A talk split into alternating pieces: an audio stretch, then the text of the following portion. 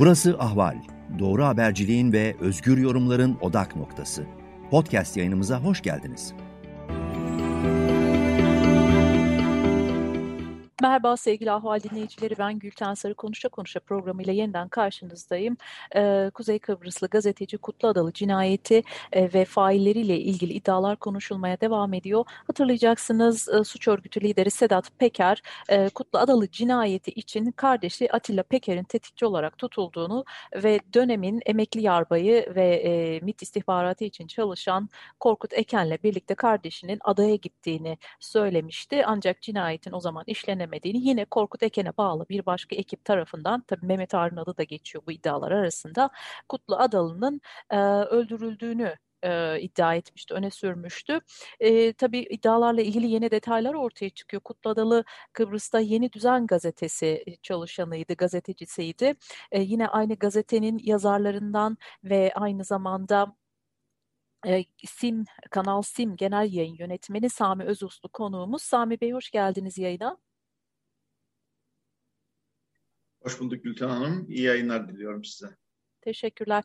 Ee, Sami Bey, e, tabii cinayetle ilgili ismi geçenlerden birisi de Abdullah Çatlı. Abdullah Çatlı'nın başka bir isimle e, adaya giriş çıkış yaptığına dair zaten ortaya çıkan belgeler, bilgiler var ama Susurluk cinayetinde hayatını kaybetmesinin ardından e, da işte bir şekilde dosya kapanmış Kutlu Adalı cinayeti de e, araştırılması da rafa kaldırılmıştı. Ancak siz bugünkü yazınızda e, Abdullah Çatlı'nın yanı sıra bir dördüncü ismin daha e, adaya geldiğini, cinayet sırasında olay yerinde olduğunu belirtiyorsunuz. Bu iddianızı da e, dönemin e, polis müfettişlerinden e, Magusa Adli Şube Amiri ne dayandırıyorsunuz? Hemen bakıyorum. E, tema Irkat.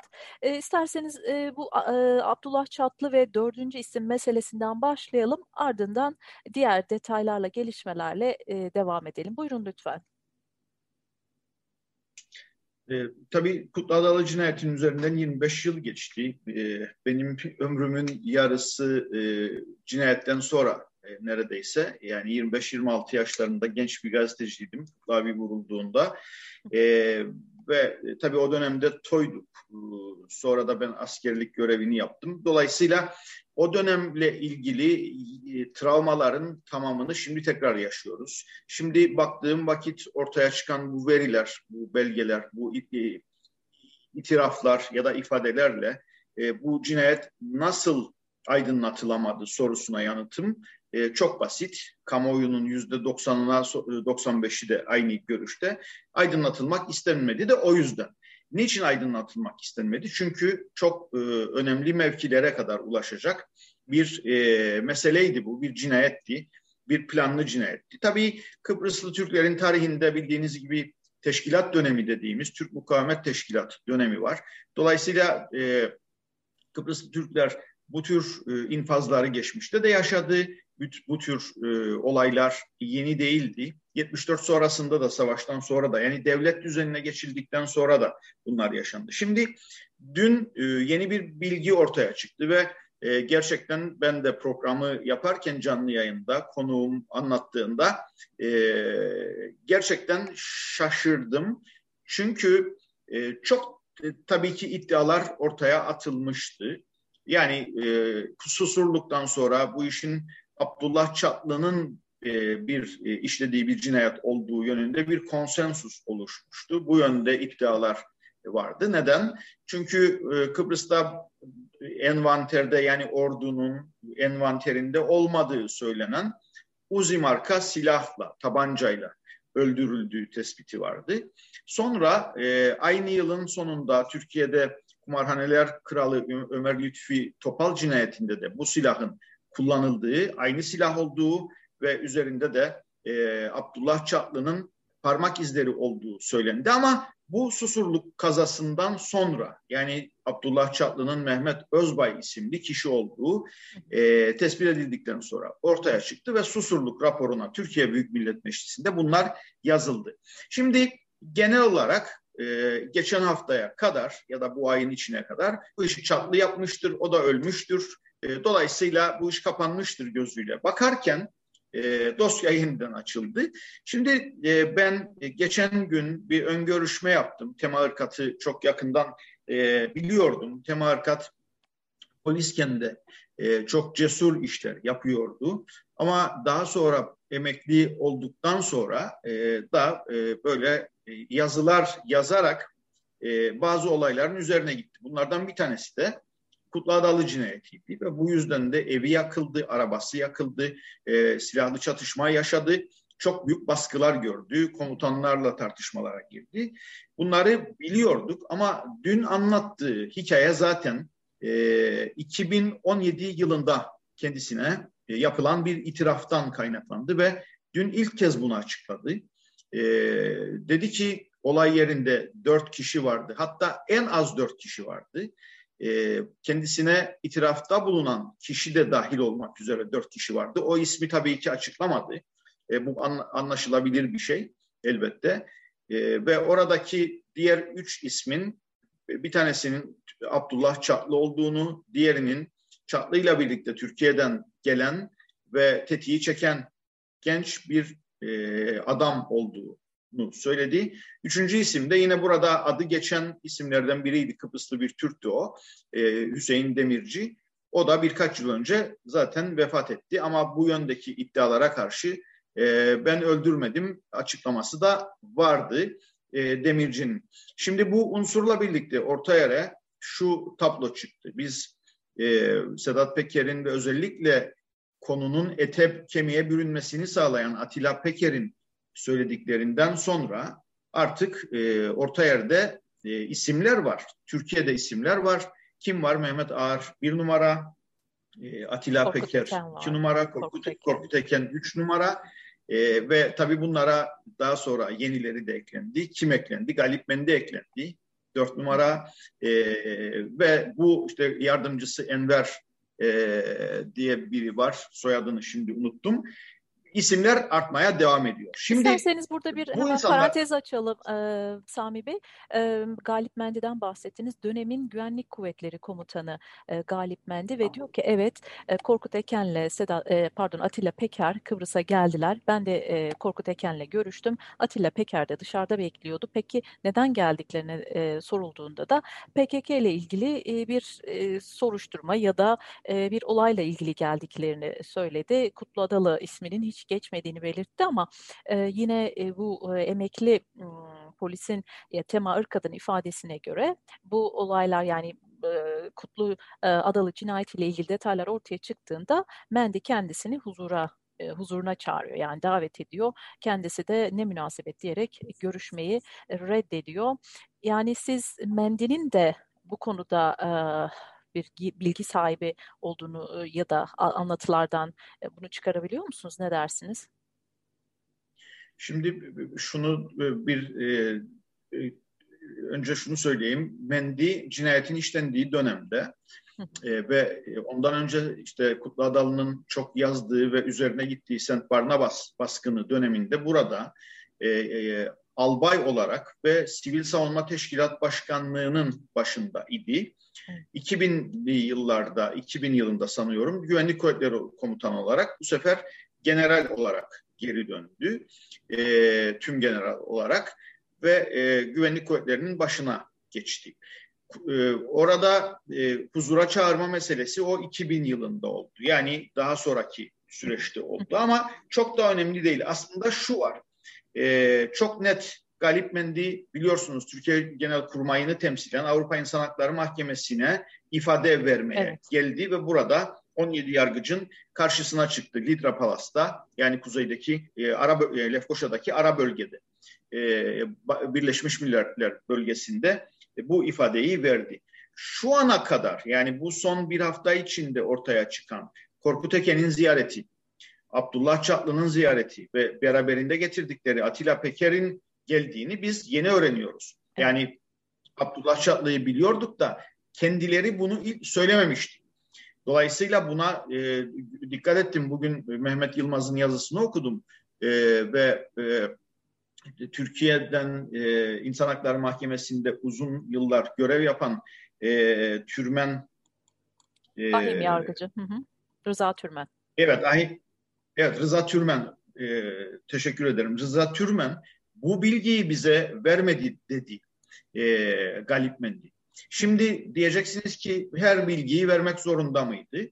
Evet, vermedi ama şu anda verdiği bilgiyle bunu sakladığını anlıyoruz. Evet, ee, evet PKK ile ilgili bir şey olabilir miydi? Bence e, olmaması gerekirdi. Çünkü e, PKK ile mücadele eden ekip, Türkiye'nin emniyetinin yurt dışında bu tür operasyonlar için buradaki ordunun bir mensubuyla temas etmesi çok e, örtüşen bir şey değil.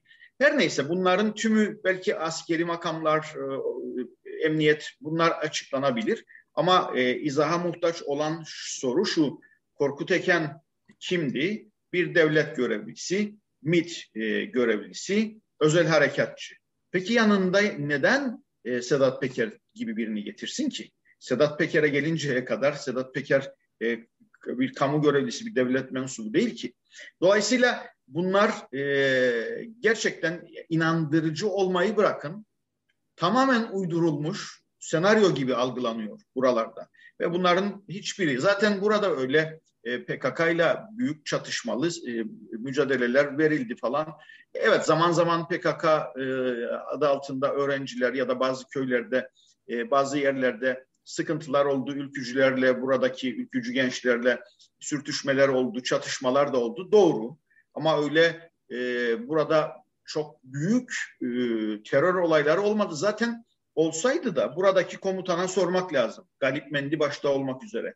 Ya siz ne iş yapıyordunuz burada peki? Yani çünkü bildiğiniz gibi Kuzey Kıbrıs Türk Cumhuriyeti'nin bütün iç ve dış güvenliği Türkiye'ye bağlıdır. Anayasada bununla ilgili bir geçici madde vardır ve dolayısıyla bu da bir e, bağımlılık ilişkisidir.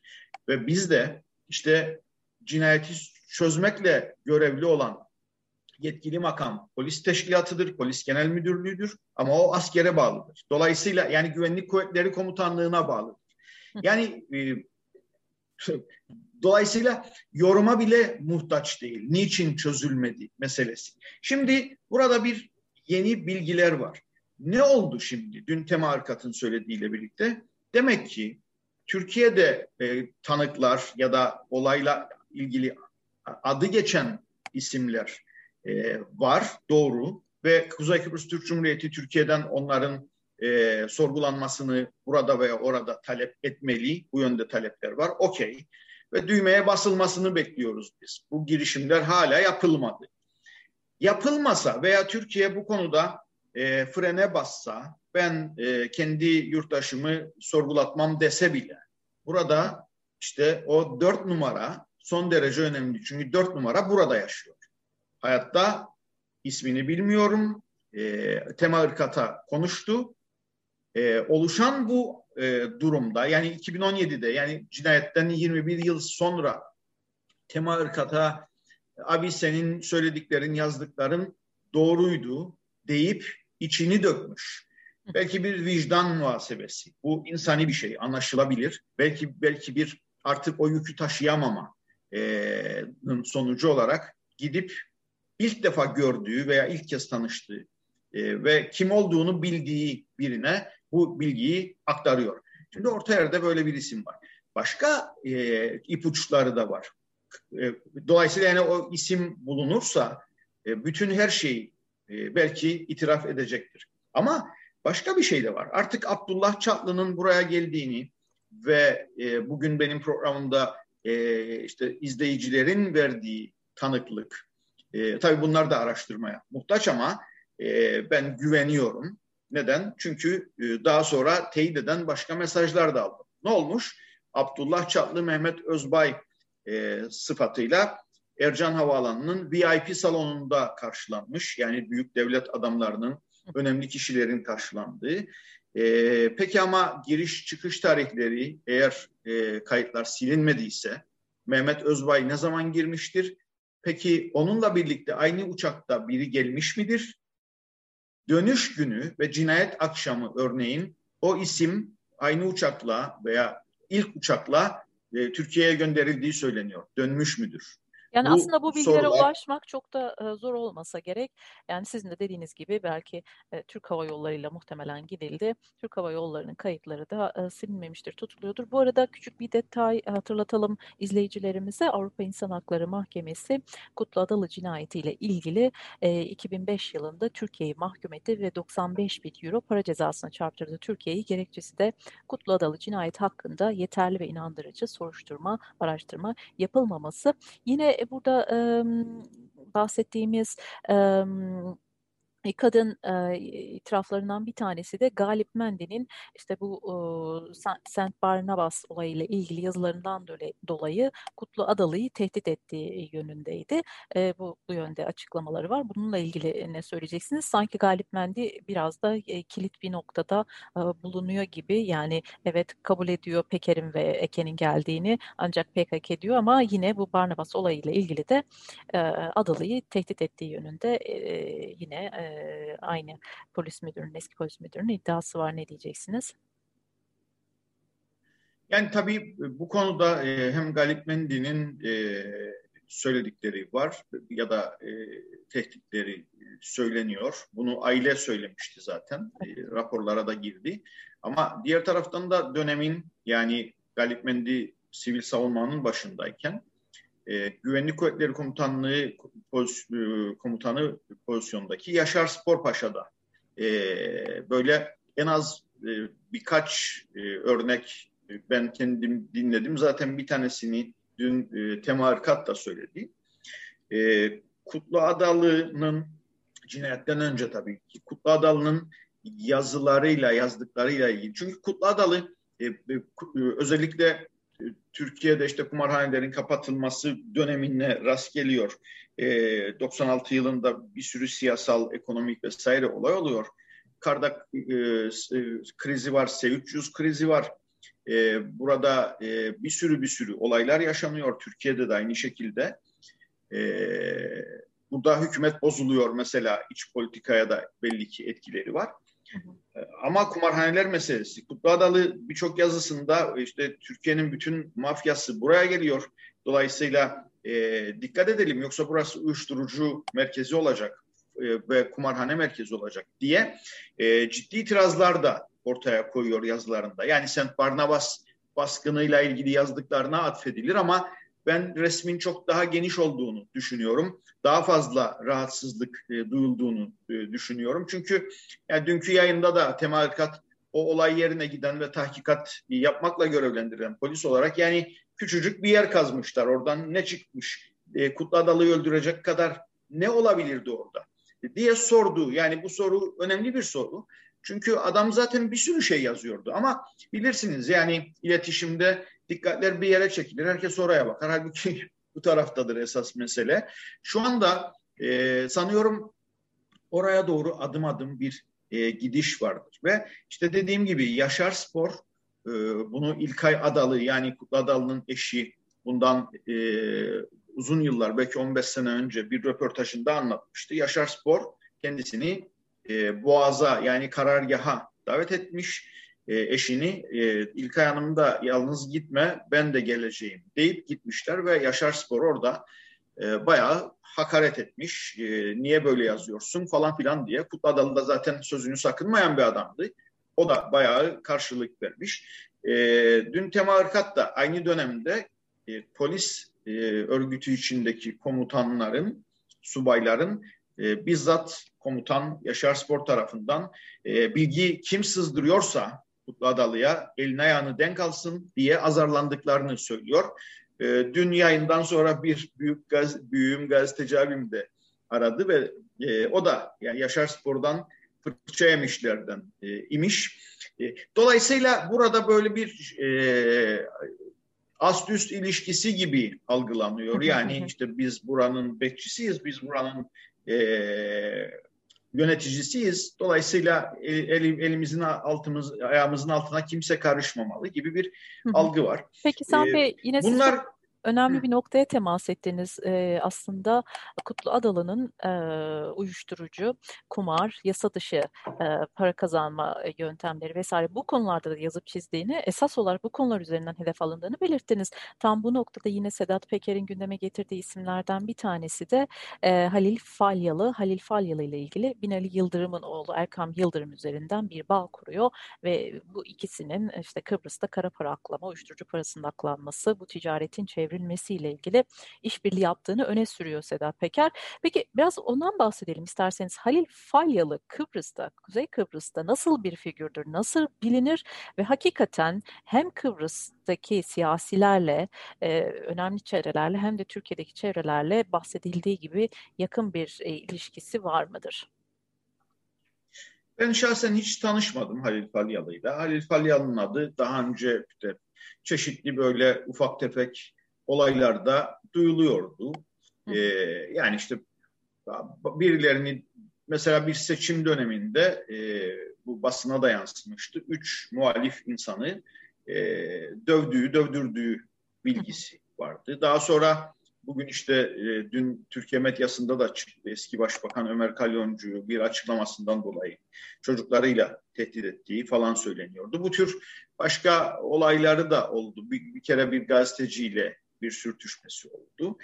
Şimdi tabii daha sonraları e, yani bu görüntüden e, sonra yani işte bu işte küçük gruplar hatta bir ara galiba yurt dışında bulundu. E, ben tabii çok yakından izlediğim, bildiğim biri olmadığı için bazı yerlere atlay, atlıyor olabilirim ama bugün itibarıyla daha daha çok Kuzey Kıbrıs'ta böyle bir iş adamı görüntüsü var. İşte turizm yatırımları var. E, sanal bet oynatıyor vesaire. Marina yaptı. E, bazı yerlerde işte e, bazı yatırımları devraldı, satın aldı.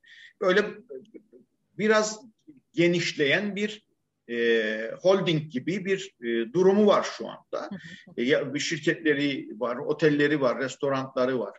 Basın sektörüne el attı. Basın sektöründe bazı internet sitelerini aldı, bazı yayın kuruluşları, web TV'leri kurdu ve bu anlamda da basını manipüle ettiği e, vesaire konuşuluyor. Hatta dünden itibaren e, şu anda geldiğimi bilmiyorum ama işte Falyalı'yla ilgili yayın yaptıkları için hak hacklendiği söylenen 3 3 muhalif ya da 3 alternatif basın yayın kuruluşundan söz ediliyor.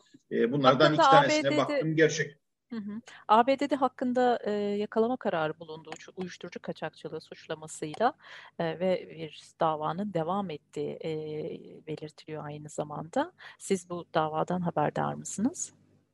Yani bu davadan e, elbette haberdarız. Yani bu zaten Amerika'nın e, raporlarında her sene yayınlanıyor.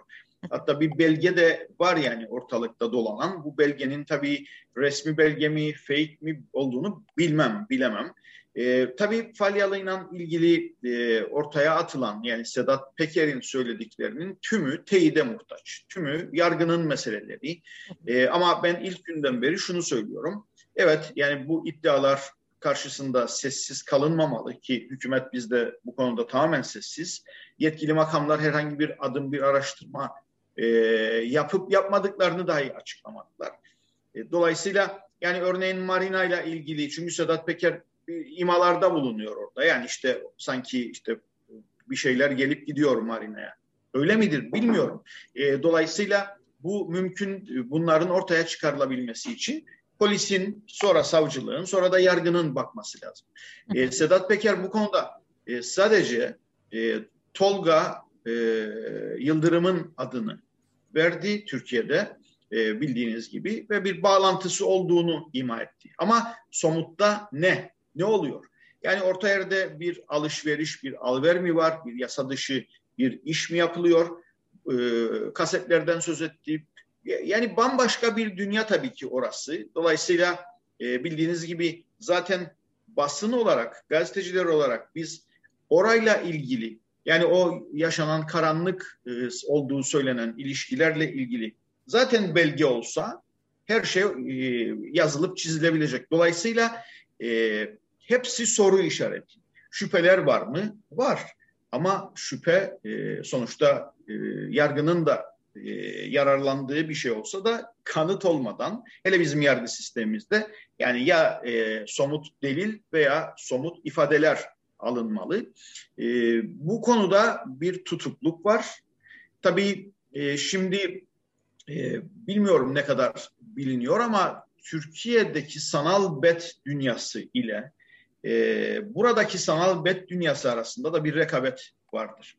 Hatta bu e, Sedat Peker'in açıklamalarından da önce burada hükümet krizine sebep olabileceği söylenen bir yasa tasarısının elden ele dolaştığı açıklandı. Nedir bu? Bu sanal betle ilgili buradaki e, sanal bet e, sermayesini veya sanal betle ilgilenen şirketleri Türkiye'deki sanal bet şirketlerine karşı mağdur edecek bir şey. Hatta iddialara göre buradakiler eğer bunu geçirirseniz hükümeti düşürürüz gibi salvolarda e, savurmuşlar. Bu da tabii ki siyasetle bu çevrelerin ne kadar içli dışlı olduğunu gösteriyor. Eğer doğruysa e, bunu e, söyleyenler, yazanlar oldu. Peki Hasan Bey yeniden e, çatlı meselesine dönersek siz az önce dediniz ki Peker bir isimden bahsetti. Rıfat Yıldırım galiba o isim değil mi? E, yani şöyle o dönem Kutlu Adalı işte öldürüldüğünde suikaste Türk İntikam Rıfat Yıldırım, Rıfat Hı-hı. Yıldırım ismini ben hatırlamadım. Nerede bahsetti bunu? E, siz bir isimden bahsettiniz ama tam olarak neydi o isim? Tolga Yıldırım mı dediniz? Sedat Peker'in bir başka isme daha işaret ettiğinden bahsettiniz.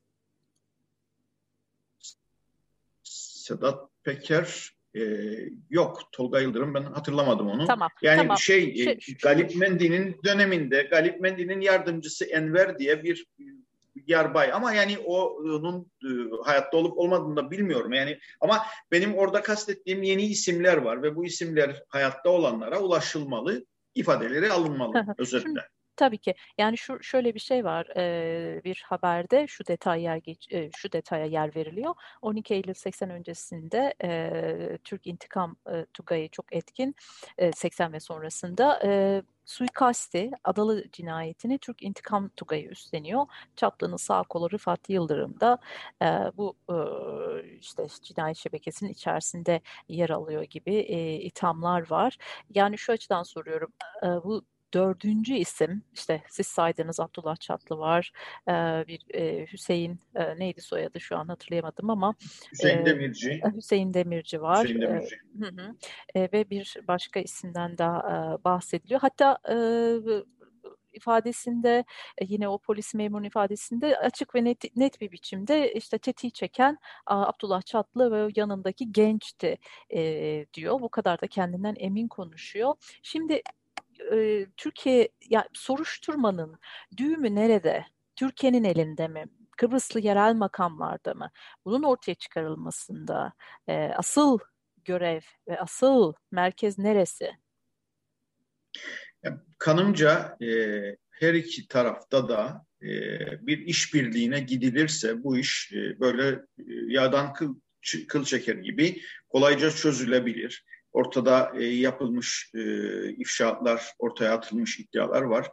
Bence en önemli unsur kamuoyunun e, beklentisidir. Kamuoyu e, birkaç gün öncesine kadar e, bu işten yani Kutlu Adalı cinayeti artık çözülmez 25 yıl geçti falan diyordu. Ama ortaya çıkan bu yeni bilgilerle artık burada bir sürü insan belli ki olayı biliyor. Ama olayın talimatı kim verdi, e, bu iş neden yapıldı kısmı belki de hiç çözümlenemeyecek. O, o kısmı Türkiye'de. Yani e, zaten dönemin Başbakanı Hakkı Atun dün yeni düzende e, bize kimse bilgi vermedi diye şikayetçiydi e, o dönemlerle ilgili ama bir şey söylüyordu. Bu olay Türkiye kaynaklı olduğu için diyor o dönemin başbakanı. Evet. Biz ne yapabilirdik? Şimdi yani bunun içinde aslında bir itiraf var. Yani daha doğrusu bir net söylenen bir şey var. Evet yani birileri Türkiye'den geldi bu işi yaptı. Biz bunu anladık, gördük ve sustuk. Üzerine gitmedik diyor özetle. Dolayısıyla e, benim e, kanaatim her iki ülkenin de Türkiye Cumhuriyeti'nin de Kuzey Kıbrıs Türk Cumhuriyeti'ndeki aralarında iki ülkenin suçlularla ilgili bir anlaşma var. Ve bu anlaşma çerçevesinde buradaki mahkumlar sık sık da Türkiye'ye iade ediliyorlar. Orada da infaz yasasından yararlanıp daha erken vakitte e, tahliye olabiliyorlar. Böyle de bir e, durum var. Şimdi işte o e, protokolye, o işbirliği anlaşmasına dayalı olarak iki ülkenin güvenlik birimlerinin hatta parlamentolarının, biz de biliyorsunuz dün bir parlamento e, özel araştırma, soruşturma komisyonu kuruldu oy birliğiyle ve siyasi partilerin de dahil olduğu bir komisyon da Adalı cinayetini yeniden araştıracak. Daha önce de araştırıldı ancak e, o bilgiler nedir bilmiyoruz çünkü e, kamuya açılmadı. Şimdi onların eski belgelerinin de açılması isteniyor. Ben şu çağrıyı yapıyorum günlerdir insanlara bu e, cinayet Kıbrıs bacağında en azından e, çözülecekse görenlerin, bilenlerin ve bugüne kadar susanların e, konuşmasıyla çözülecek. Bakın e, olay günü yani dün Tema Irkat'la e, konuştuk ama bugün Yeni Düzen Gazetesi'nde üç görgü tanığı Kutlu Adalı'nın komşusunun e, ifadeleri var. Evet. Ve o gece gördükleri araç örneğin e, duydukları silah seslerinden birkaç dakika sonra olay yerine gelen bir sürü özel e, birlik, çevik kuvvet, e, polis komutanı sanki yani köşede bekliyorlarmış gibi. Ve bu insanların ifadelerinin e, soruşturmada yer almadığını öğreniyoruz. Yani e, kimseye bir şey sorulmamış. Bu insanlar e, konuşuyor artık. Birazdan canlı yayında konuşacak bu genç arkadaşımız. Bunlar e, biz işte çoğu zaman e, yurttaş gazeteciliğini kul, e, ne kadar önemli olduğunu biliriz gazeteciler olarak. Burada da e, benim kanaatim eğer yurttaşların dahil olduğu ve sivil toplumun ve siyasi partilerin ve de basının da sürekli denetlediği, watchdog görevi yaptığı bir paralel soruşturma hatta ve hatta insanların devlet, polis, savcılıktan çok bu tür sivil oluşumlara bilgi aktarabileceğini ben hissediyorum. E, bu bilgiler bize zaten akmaya başladı. E, bu bilgilerin tabii ki araştırılması gerekir e, yetkili makamlar tarafından. Ve ben şu örneği de veriyorum. E, bildiğiniz gibi Kıbrıs'ta 63'te ve 74'te e, her iki toplumdan da çok sayıda kayıp insan var. E, akıbeti bilinmeyen, mezarı bulunmayan insanlar. E, 2000'li yılların başından itibaren ki 2000 yani 1974'ten sonra Birleşmiş Milletler çatısı altında hem Türk hem Rumların temsil edildiği bir e, kayıp şahıslar komitesi kuruldu ve 2000 yılına kadar bir tek bir tek kayıp bulunamadı. 2000'li yıllarda insanlar konuşmaya başladı. Kayıplarıyla ilgili duyumlarını e, ifade etmeye başladı ve basın e, özellikle de Yeni Düzen Gazetesi yazarı Sevgül Uludağ'ın ve Kıbrıs Rum gazeteci arkadaşımız Andreas Paraskos'un çabaları çok önemli. Onlara güvendi. insanlar bildiklerini anlattılar ve e, tek tek kayıp mezarlar bulunmaya başlandı. Ben buna benzetiyorum. Bu ben buna benzer bir süreç yaşanabileceğini hissediyorum. Bu yönde de e, önemli ipuçları var ama tabii ki Türkiye bu işin önünü aşmalı. Neden? E, Türkiye ve şu açıdan da önemli. Türkiye'de eğer aydınlığa e, gidecek bir e, ışığa doğru gidilecekse e, derin devletin hep merkezinin olduğu söylenen Kıbrıs'ta bu olayın aydınlanmasıyla o tuğla aranıyor ya o tuğla. Evet. O tuğla belki de Kıbrıs'tadır. Tuğlayı çekip e, bütün binayı, bütün bu yapıyı, bütün bu karanlık operasyonlar aydınlanabilir. E, artı eğer aydınlanmazsa Türkiye'nin de Kuzey Kıbrıs Türk Cumhuriyeti'nin de uluslararası arenada e, çok çekeceği var. E, itibar kaybıdır ve e, bu itibar kaybıyla biz ne müzakere masasına oturacak yüzümüz olur ne Türkiye'nin NATO'da ne Türkiye'nin Avrupa Birliği'nde ve Birleşmiş Milletler'de oraya oturacak yüzü olur. Dolayısıyla e, bir kader birliği e, söz konusu şu anda. Bu bu önemli e, cinayetin aydınlanması tarih eksik yazıldı, yanlış yazıldı. Çeyrek yüzyıl sonra tarihi yeniden rayına oturtmakla karşı karşıyayız. Böyle bir o noktaya sanki geldik elimizi uzatsak galiba e, doğrusunu bulacağız gibi geliyor bana. Sam Bey son olarak acaba bu tuğlanın çekilmesi ironik olarak Kuzey Kıbrıs'tan mı başlayacak gibi görünüyor ne dersiniz? E, yani evet e, ona inanıyorum. Yani biz tabii ki bir taraftan Kutlu Adalı bizim yazarımızdı. E, tanıdığımız, sevdiğimiz bir büyüğümüzdü. Ama şuna tabii Kıbrıs'ın kuzeyinde derin devletle ilk kez yüzleşilmedi. Ama derin devlet yapılan bir sürü siyasi veya böyle adli konularda hep soyut olarak konuşuldu. Ancak derin devlet kavramı e, hep belirli bir çevrenin inancı oldu. Çok geniş bir kesim e, konuya vatan millet e, meselesi olarak bakan çok geniş bir kesim e, bunlardan haberdar değildi. Fakat şu itiraf yani Sedat Peker'in o e, anlattığı Kutlu Adalı'nın neden öldürüleceği niçin öldürüleceğiyle ilgili o e, replik var ya, o replik. Ben onu bir e, samimi itiraf, rol de olsa bir yüzleşmenin tezahürü olarak gördüm. Ne diyor? Bizi dolduruşa getirdiler ve bir sürü insanı e, şucu bucu diye katlettik diyor. Kutlu Adalı için PKK'lı öldüreceksiniz diye gidildi diyor. Bunu Atilla Peker de söylüyor. Peki ama Kutlu Adalı'nın PKK ile ne alakası var? Kutlu Adalı Rauf Denktaş'ın özel kalemiydi. Evet. Kutlu Adalı 1960'lı e, yıllarda Denktaş'ın çıkardığı ve teşkilatın olan e, Nacak gazetesinde e, yazılar yazıyormuş. Ama Kutlu Adalı zaten gençliğini Türkiye'de Antalya'da geçirmiş. E, Türk milliyetçisi sayılabilecek bir çizgide evet. bir insandı. Ama demokrasi istiyordu, huzur istiyordu. Çoluğunun çocuğunun aydınlığını istiyordu.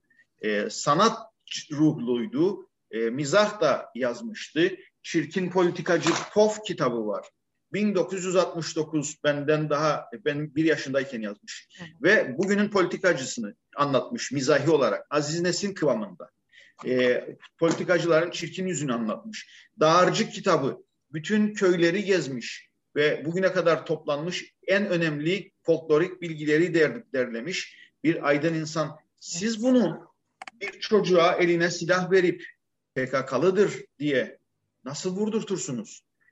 Çetin Emeci, e, Uğur Mumcu'yu, e, Bahriye Üçok'u, Hrant Dink'i acaba o tetiği çekenlere ne olarak tanıttılar?